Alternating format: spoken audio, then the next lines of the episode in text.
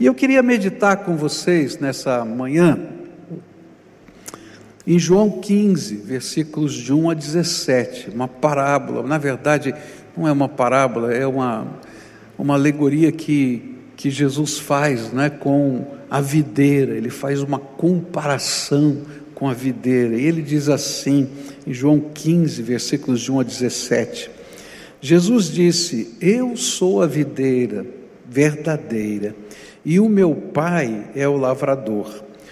Todos os ramos que não dão uvas, ele corta, embora eles estejam em mim. Mas os ramos que dão uvas, ele poda, a fim de que fiquem limpos e deem mais uvas ainda. Vocês já estão limpos por meio dos ensinamentos que eu lhes tenho dado.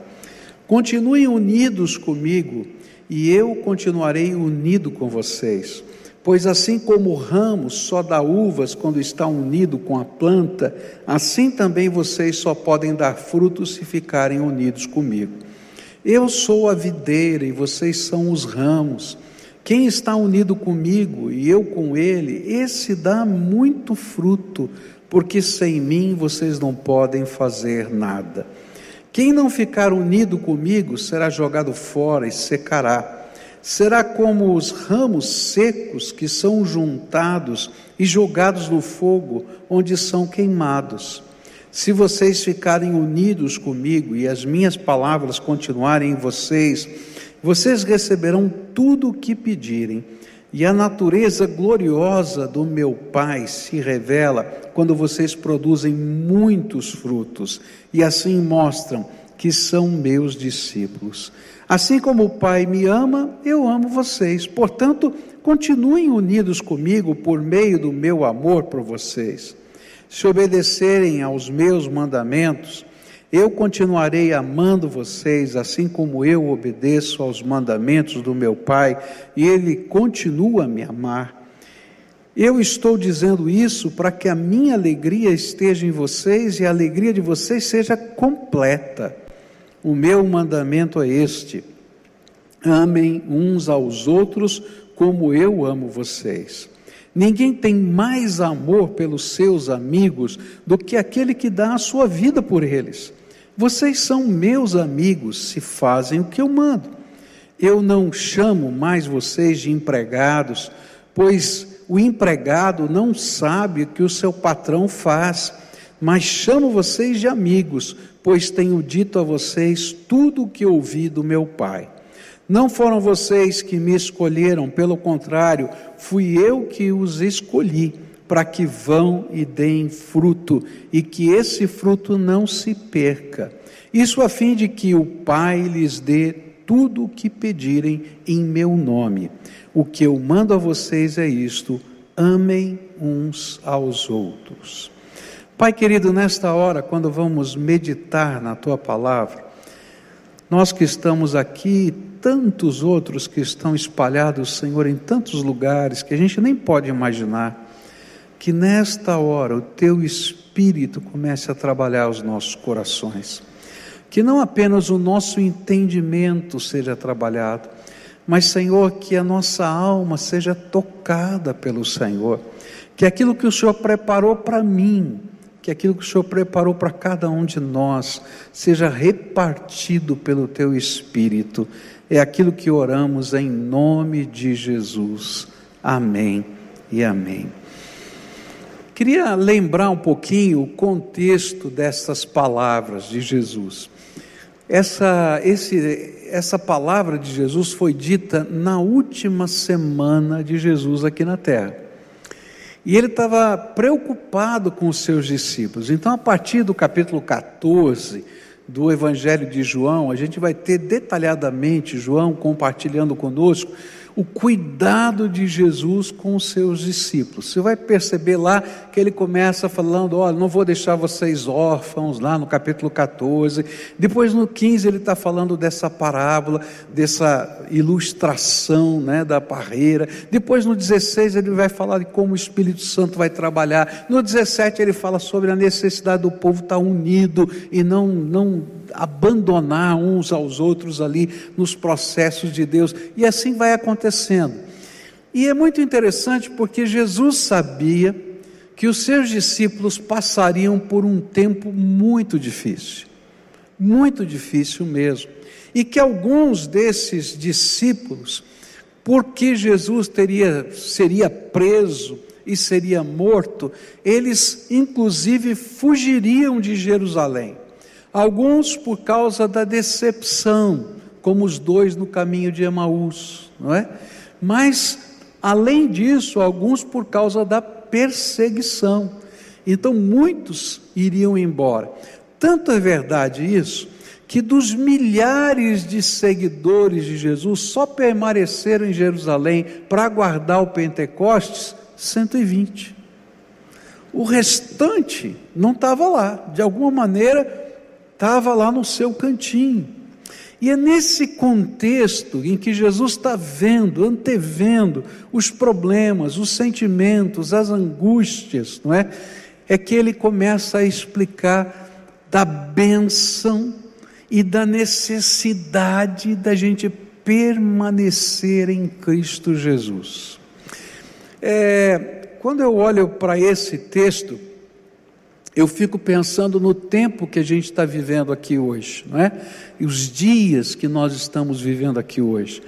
É, todos nós, de alguma maneira, estamos sendo afetados, não é? Por tudo quanto está acontecendo no mundo inteiro. Não está acontecendo só no Brasil, está acontecendo no mundo inteiro. Ou a nossa empresa está sendo afetada, ou o nosso trabalho está sendo afetado, ou os nossos recursos estão sendo afetados, ou a nossa família está sendo afetada.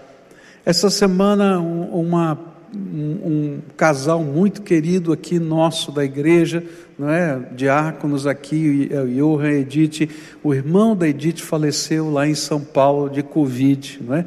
com 57 anos de idade.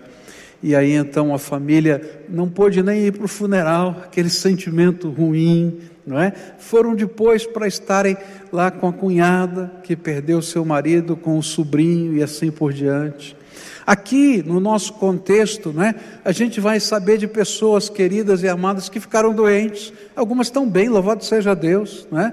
mas outros não estão tão bem, estão passando por dificuldades.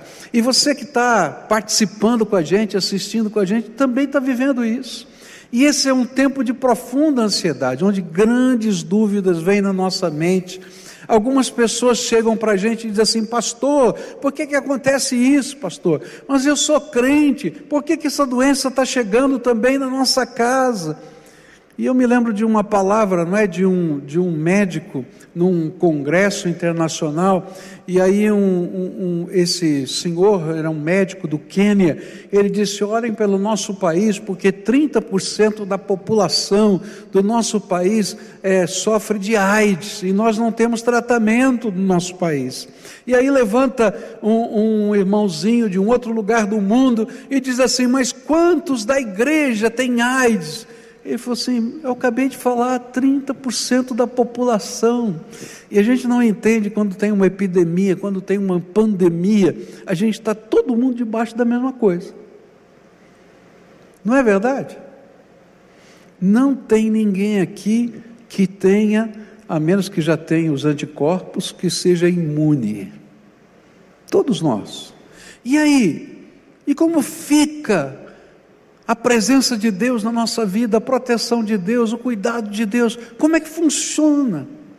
Eu acho que era mais ou menos isso que Jesus estava tentando falar aos seus discípulos, aqueles que estavam decepcionados porque não entendiam a cruz e aqueles que se sentiam perseguidos e não compreendiam a perseguição. E aí então Jesus fala sobre a necessidade e a bênção de permanecer nele. E eu vou trabalhar esse texto fazendo algumas perguntas para esse texto. Por que, que eu vou fazer algumas perguntas? Porque a maneira de pensar, não é, do judeu daquele tempo era muito diferente da nossa. O discurso naquele tempo, ele era feito na forma de uma espiral crescente, tá? Então você vai devagarinho, não é? Passa por um ponto, volta ali de novo, passa por outro. Então, se você ler esse texto, você vai perceber esse estilo de pensamento. E quando a gente faz algumas perguntas, para nossa mente, para o nosso jeito de pensar aqui ocidental, fica mais fácil de entender. Então, a primeira pergunta que eu vou fazer para esse texto é: por que é uma bênção e uma necessidade permanecer em Jesus, não importa o que esteja acontecendo na nossa vida? E aí então a resposta vai vir nos versículos 1, 2 e 6. Jesus disse: eu sou a videira verdadeira e o meu pai é o lavrador. Todos os ramos que não dão uvas, ele corta, embora eles estejam em mim. Mas os ramos que dão uvas, ele poda, a fim de que fiquem limpos e deem mais uvas ainda. Quem não ficar unido comigo será jogado fora e secará. Será como os ramos secos que são juntados e jogados no fogo onde são queimados. Jesus sabia que a cruz seria um escândalo e que as multidões que o seguiam iam se espalhar. E por isso, nesses três versículos, nós encontramos o porquê é tão importante permanecer em Jesus, perseverar na fé em tempos difíceis. Porque quando nós nos afastamos dele, e da comunidade de fé, assim como um ramo desconectado da parreira, nós secamos. Então, a primeira razão porque é tão importante a gente permanecer em Jesus é porque senão você vai secar. Você vai secar. Eu não sei você, tá? Mas eu vou falar de mim. Quando a gente para e começa a olhar tudo que está acontecendo, porque não existiu na história desta geração nada parecido com o que a gente está vivendo. Não é verdade isso? E a gente começa a ouvir notícias e notícias. Eu falava com uma, um membro da minha família e, a, e eles disseram assim: Nós decidimos não ouvir mais jornal, porque eu não aguentava mais. Então, agora, no horário do jornal, a gente está fazendo um curso online, a família inteira. Por quê? Porque a gente vai secando, não é verdade? Ah, e se acontecer isso, e se acontecer aquilo outro, e se acontecer aquilo outro, e se acontecer de novo, e se for assim, e se for assim. A gente seca.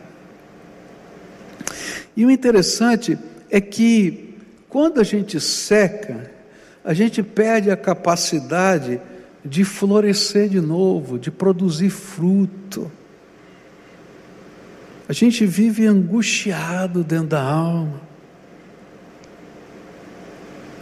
Por quê? Porque estas coisas consomem a gente por dentro, fazem a gente perder a capacidade de sonhar, de pensar, de trabalhar, de inventar e assim por diante. E aí a gente está se sentindo como um galho seco de uma árvore, sem capacidade. Agora eu quero dizer para você o que acontece quando a gente permanece em Jesus. Quando a gente permanece em Jesus, quando a gente está conectado a Jesus, Jesus passa a suprir a nossa vida. E mesmo que a gente se sinta morrendo, a gente floresce de novo. Eu queria lembrar de, um, de uma reforma que a gente fez lá em casa, e foi preciso mexer numa, numa jardineira que tinha ali, né? E estava dando uma infiltração de água, nós moramos num prédio, né? então isso infiltra para o vizinho, então teve que fazer um trabalho na jardineira.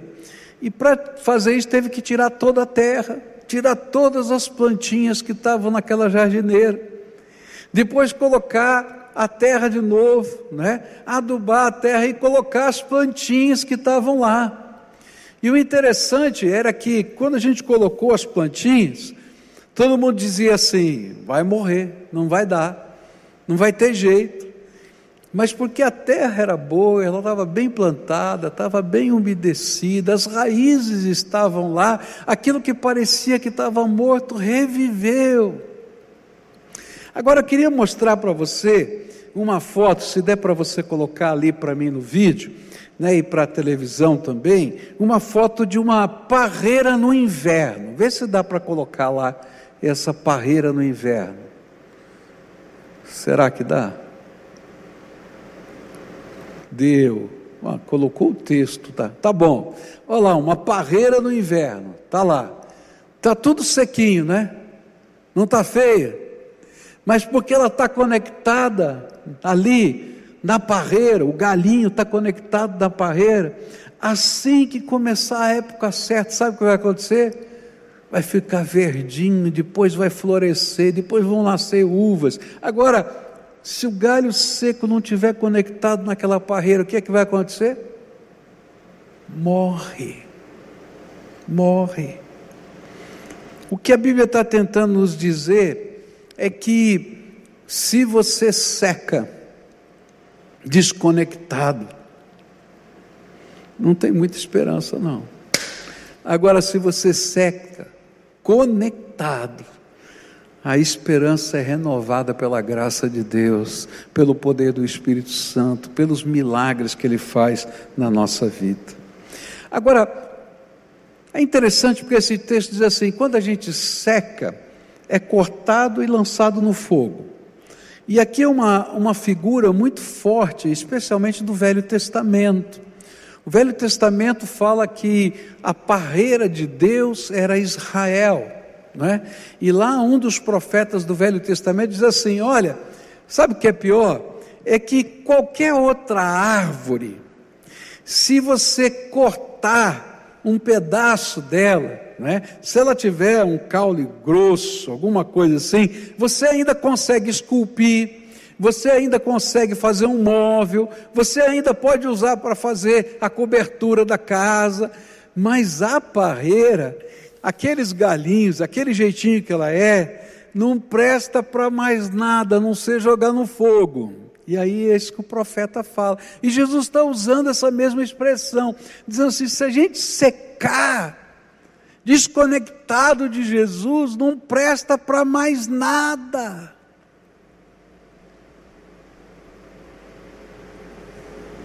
E ele está dizendo: por isso vocês vão passar por dias difíceis mas não importa o que esteja acontecendo, continuem conectados, porque conectados em mim há fruto, a renovação, a graça, a criatividade e a bênção.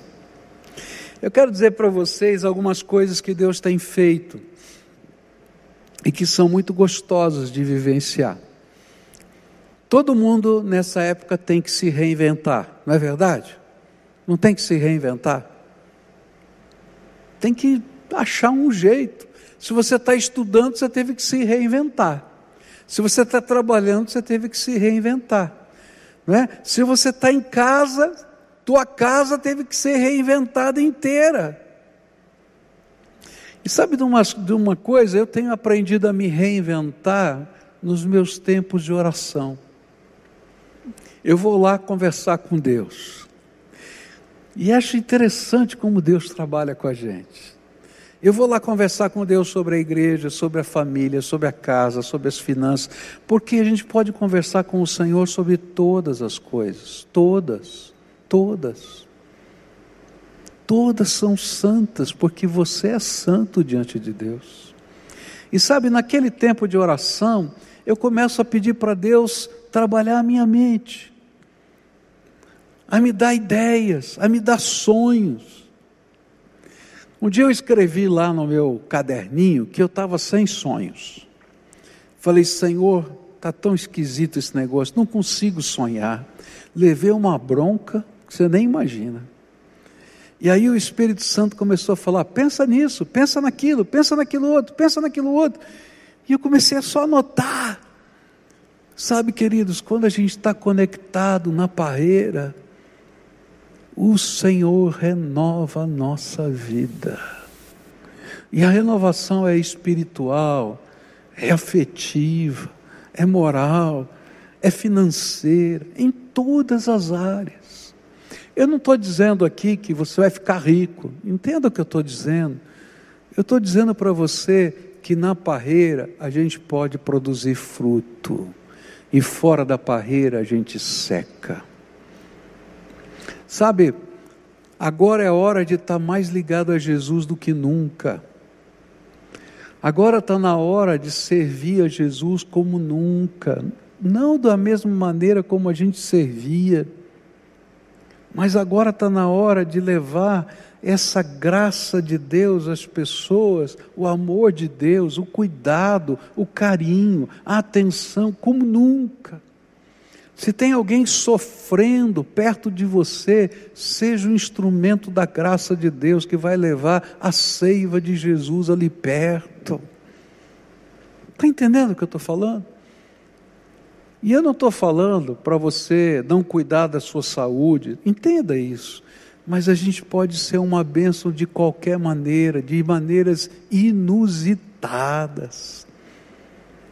E é tão gostoso isso, é tão precioso isso. A lição de hoje é muito simples. Quem não está conectado à parreira seca. Agora, se você estiver conectado à parreira, você é renovado. Ainda que você se sinta sequinho como uma parreira no inverno, vai florescer de novo, vai dar folhas e vai dar frutos outra vez. Talvez a gente esteja vivendo o inverno, não só o inverno, não é, da estação, mas o inverno de vários aspectos da vida. Mas se a gente estiver conectado a Jesus, coisas tremendas da graça de Deus vão acontecer. Coisas tremendas da graça de Deus vão acontecer. Eu fico impressionado com o que Deus está fazendo. Essa semana, eu acho que eu olhei, era ontem, a gente tem lá um, um, um, programa da igreja que mostra exatamente quantas pessoas começaram ou estão fazendo um discipulado é, nesse momento, tá? E hoje desde o dia 23 de março, quando começou essa pandemia, até hoje, 888 pessoas estão fazendo discipulado. Gente que está seca e quer florescer de novo. Alguns que estão fazendo discipulado, cerca de 269 destes, estavam afastados da igreja e estão voltando. Talvez você esteja me ouvindo aí afastado da sua igreja durante muito tempo, por causa de uma situação, sei lá o que, está seco. Volta para Jesus, Ele dá vida. Talvez você está com fome, com sede, com desejo de ser cuidado. Vai para Jesus, Ele é o autor e consumador da nossa fé. E não importa se é inverno, verão, a seiva de Deus vem sobre a nossa vida. E é tremendo o que Deus faz. Queria dizer para você: Deus é bom. Ah, já esqueceram? Vou repetir de novo. Deus é bom. Você repete: Deus é muito bom. Vamos lá. Deus é bom. Ele é muito bom. Olha para a tua vida, você vai ver quantas vezes a graça de Deus já se revelou na fraqueza da sua vida. Eu recebi uma cesta de café da manhã, obrigado, viu?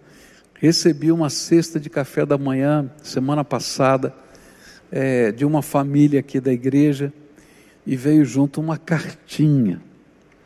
E nessa cartinha essa irmã muito querida, né? ela e a sua família toda que mandaram a cesta, estavam é, compartilhando. Você já ouviu dessa família, porque eu já falei para ela, assim, ela escreveu lá o nome dela, depois ficou assim, a irmã do coco.